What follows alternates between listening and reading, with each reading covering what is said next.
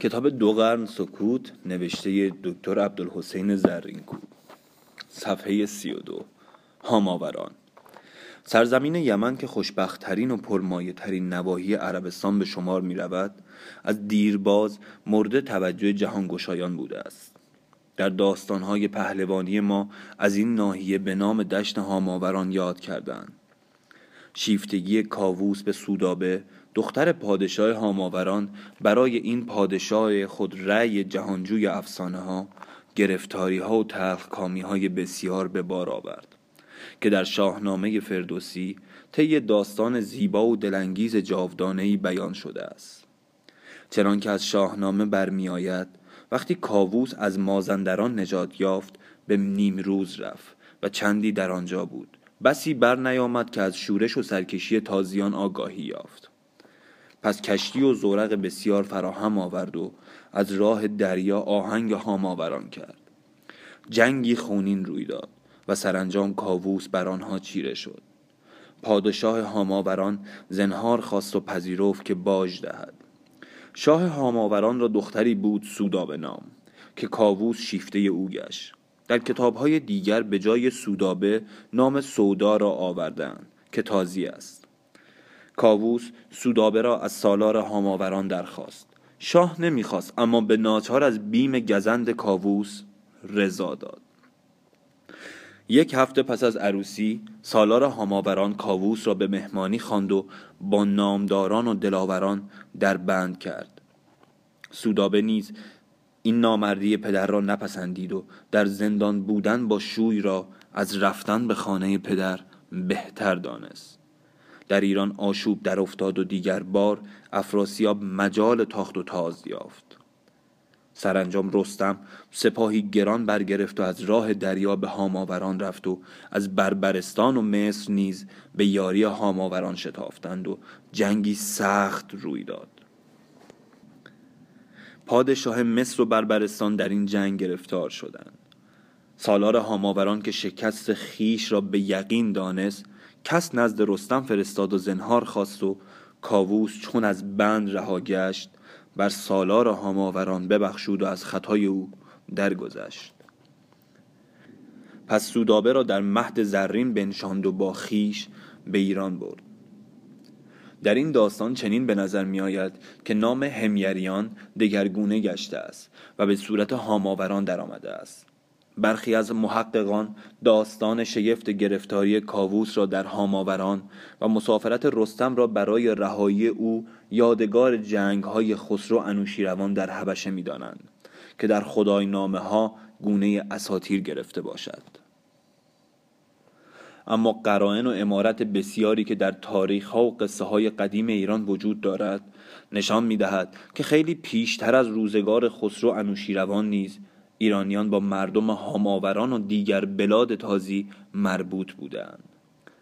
در دوره پادشاهان هخامنشی ایرانیان بر یمن و نواحی شمال عربستان و سومالی و حبشه فرمان روایی داشتند.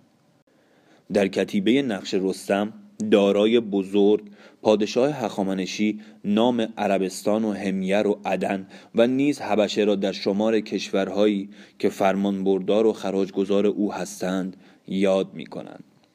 در دوران لشکرکشی های کمبوجیه و دارای بزرگ از سرزمین های تازینشین آنها که بر سر راه سپاهیان ایران بودند یا از جهتی می توانستند مورد توجه پادشاهان ایران قرار گیرند از پادشاهان هخامنشی فرمان می بردند. پادشاهان همیر از آن میان سرزمین یمن که از مواهب طبیعی بیشتر بهره داشته است. از دیرباز آبادتر و برومندتر از سایر قسمتهای عربستان بوده است و از همین روی یونانیان آن را عربستان خوشبخت میخواندند. نیز چون بر کناره دریای هند و دریای سرخ جای می داشته است و از دیرباز برای بازرگانی میان دنیای غرب و شرق جایگاه مناسبی به شمار می آمده است از این حیث هم مورد توجه جهانگیران ایرانی و رومی بوده است. تاریخ هیچ قومی به اندازه تاریخ عربستان آشفته و پریشان نیست و از آن میان تاریخ یمن بیش از همه آشفته و در هم است. چنانکه بسیاری از اخبار و روایات مربوط بدان را مورخان نتوانستند باور دارند و درست بشمارند. بسا که خیال بافی ها و گذاف گویی ها در طی این اخبار توانسته باشد شکستی را به صورت پیروزی و یا ناکامی را به صورت کامیابی جلوه دهد افسانه ها و داستان هایی که در منابع عربی راجع به پادشاهان هاماوران هیمری ها نقل کرده اند از ارتباط آنها با تاریخ و تمدن ایرانی حکایت می کنند. این روایات شاید چنان که گفته شد افسانه های بیش نباشد. لیکن در هر حال از آنها نکاتی به دست می آید نوشتند که شمر یرعش از پادشاهان همیری سراسر ایران را تسخیر کرد. حتی از جیهون گذشت و سقد و سمرقند را به دست کرد. گفتند که نام سمرقند از شمرکند به نام اوست. درباره پادشاهان دیگری به نام ملکی کرب نوشتند که قوم خود را در هر گوش از جهان بپراکند و به سیستان و خراسان برد شگفتر آن است که درباره برخی از این پادشاهان گفتند که آنها آتش پرستی پیش گرفتند این نسبت خود تا اندازه زیادی بر وجود روابط و علایق بین ایرانیان با سرزمین هاماوران گواهی می دهد. بدین گونه عربستان خوشبخت از دیرگاه قبل از ساسانیان با ایران ارتباط داشته است و اینکه در تاریخ ها و افسانه ها نام آن با نام ایران پیوسته است بر حسب تصادف نیست.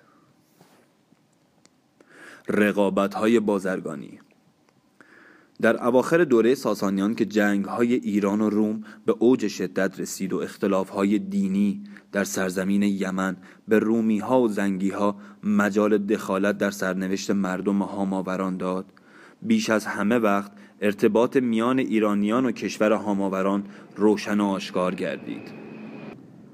چنان که از اخبار و روایات برمیآید زنگی ها از روزگاران بسیار کهن در کناره های عربستان که روبروی کشورشان بود با شوق و آز بسیار مینگریدند. حتی از خیلی قدیم بارها به دانجا لشکر کشیدند و چون این لشکرکشی ها مکرر می‌شد. سرانجام نه همان برای مردم یمن بلکه برای اعراب هیره نیز که دست نشانده ایران بودند خطری بزرگ گردید. این کار مردم یمن را واداشت که از خسرو انوشیروان برای دفع شر آنها مدد بجویند. اما آنچه ایرانیان را در این کار به دخالت واداشت گذشته از موقعیت خطیر هیره که یک مسئله نظامی به شمار می‌رفت موضوع رقابت بازرگانی با رومیان بود. در این اوان پادشاهان و بازرگانان هاماوران را کار به سستی و پریشانی روی نهاده بود و رومی ها بر اثر رواج و انتشار آین مسیح در مشرق نفوذ خیش را در آسیا منتشر و مستقر می کردن. بازرگانان آنها امتعه هند را از یمن به حبشه و سپس به مصر می بردن. عربان از این امر ناراضی بودند و میکوشیدند. در راه تجارت حبشی ها و رومی ها موانعی ایجاد کنند. همین امر موجب شد که تازیان کلیسای زنگیان را در یمن بیالایند و آنان را بر ضد خیش تحریک کنند و داستان ابرهه و اصحاب فیل از همینجا پدید آمد. اما ایرانیان که از دیرباز در تجارت نیز مانند سیاست با رومیان رقابتی داشتند در صدد برآمدند که بر سر راه بازرگانی آنان دشواری هایی پدید آورند. از این رو سپاهیانی از آنها در آن قسمت از عربستان که بر کناره خلیج فارس قرار دارد جای گرفتند. یوستین قدیس قیصر روم نزد بنی همیر کس فرستاد که ایرانیان را از نزد خیش برانند و نیز به حبشیان پیغام فرستاد که بازرگانان رومی را در این راه یاری کنند. یوستینیان نیز در روزگار امپراتوری خیش چنین کرد. اما پیمان دوستی که بسته شد طول نکشید و عرب دیگر بار به معارضه با قافله های روم پرداخت. در آغاز قرن ششم زنگیان حبشه بر بلاد هاماوران استیلا یافتند. زیرا این بلاد در آن روزگاران چنان که گفته شد واسطه تجارت بین هندوستان و بلاد کناره دریای مدیترانه بود و مردم هاماوران که این تجارت را در آن روزگار به دست داشتند نهانی با رومی ها و زنگی ها کشمکش میورزیدند. ثروت و جلال خیره کننده ای که در افسانه ها به پادشاهان همیری نسبت کردهاند از این بازرگانی ها فراهم می آورد اینها ادویه و آج و طلا و عقیق و یشم و سایر امتعه هند را با کالاهایی مانند اود و اطریات و جزآن که از یمن به دست می آمد به شام و فلسطین و عراق و دیگر بلاد روم می بردن و امتعه خاص بلاد فنیقی را می آوردن. بازرگانان رومی نیز که به تجارت امتعه هند اشتغال می داشتن ناچار بودند که در این راه از آنها مدد و معاونت بجویند مقارن این ایام چنان که از تئوفانس روایت است مردم هاماوران بر بازرگانان رومی که آین مسیح داشتند و با کالای هند از یمن میگذشتند در افتادند و عدهای را از آنان هلاک کردند. امر تجارت متوقف ماند و این کار بر حبشی ها که نیز آین مسیح داشتند و از این تجارت سودها می بردند گران آمد. از این رو برای گشودن راه بازرگانی سپاهی گرد آوردند و در زیر لوای حداد پادشاه خیش به هاماوران رفتند. پس از جنگی پادشاه هاماوران را که زمیانوس یا زوزانوس نام داشت کشتند و با قیصر یوستینیان پیمان تازه‌ای کردند. نوشتند که چندی بعد حبشی ها از یمن بازگشتند. اما چون بار دیگر راه بازرگانی بسته شد پادشاه حبشه لشکری گران به یمن فرستاد. این بار سردار حبش با یاری یک تن اسخف نصارا که همراهش بود کوشید آین ترسایی را در یمن رواج دهد. اما فرمان روایی او دیری نکشید. زیرا شورش مردم پادشاه زنگیان را از یمن نوبید کرد و واداشت که با همیری ها آشتی کند. بنابراین استیلای حبشه بر یمن جهات بازرگانی و اقتصادی داشته است. با این حال مسئله دین نیز در این مورد می توانسته است. بهانه مناسبی باشد.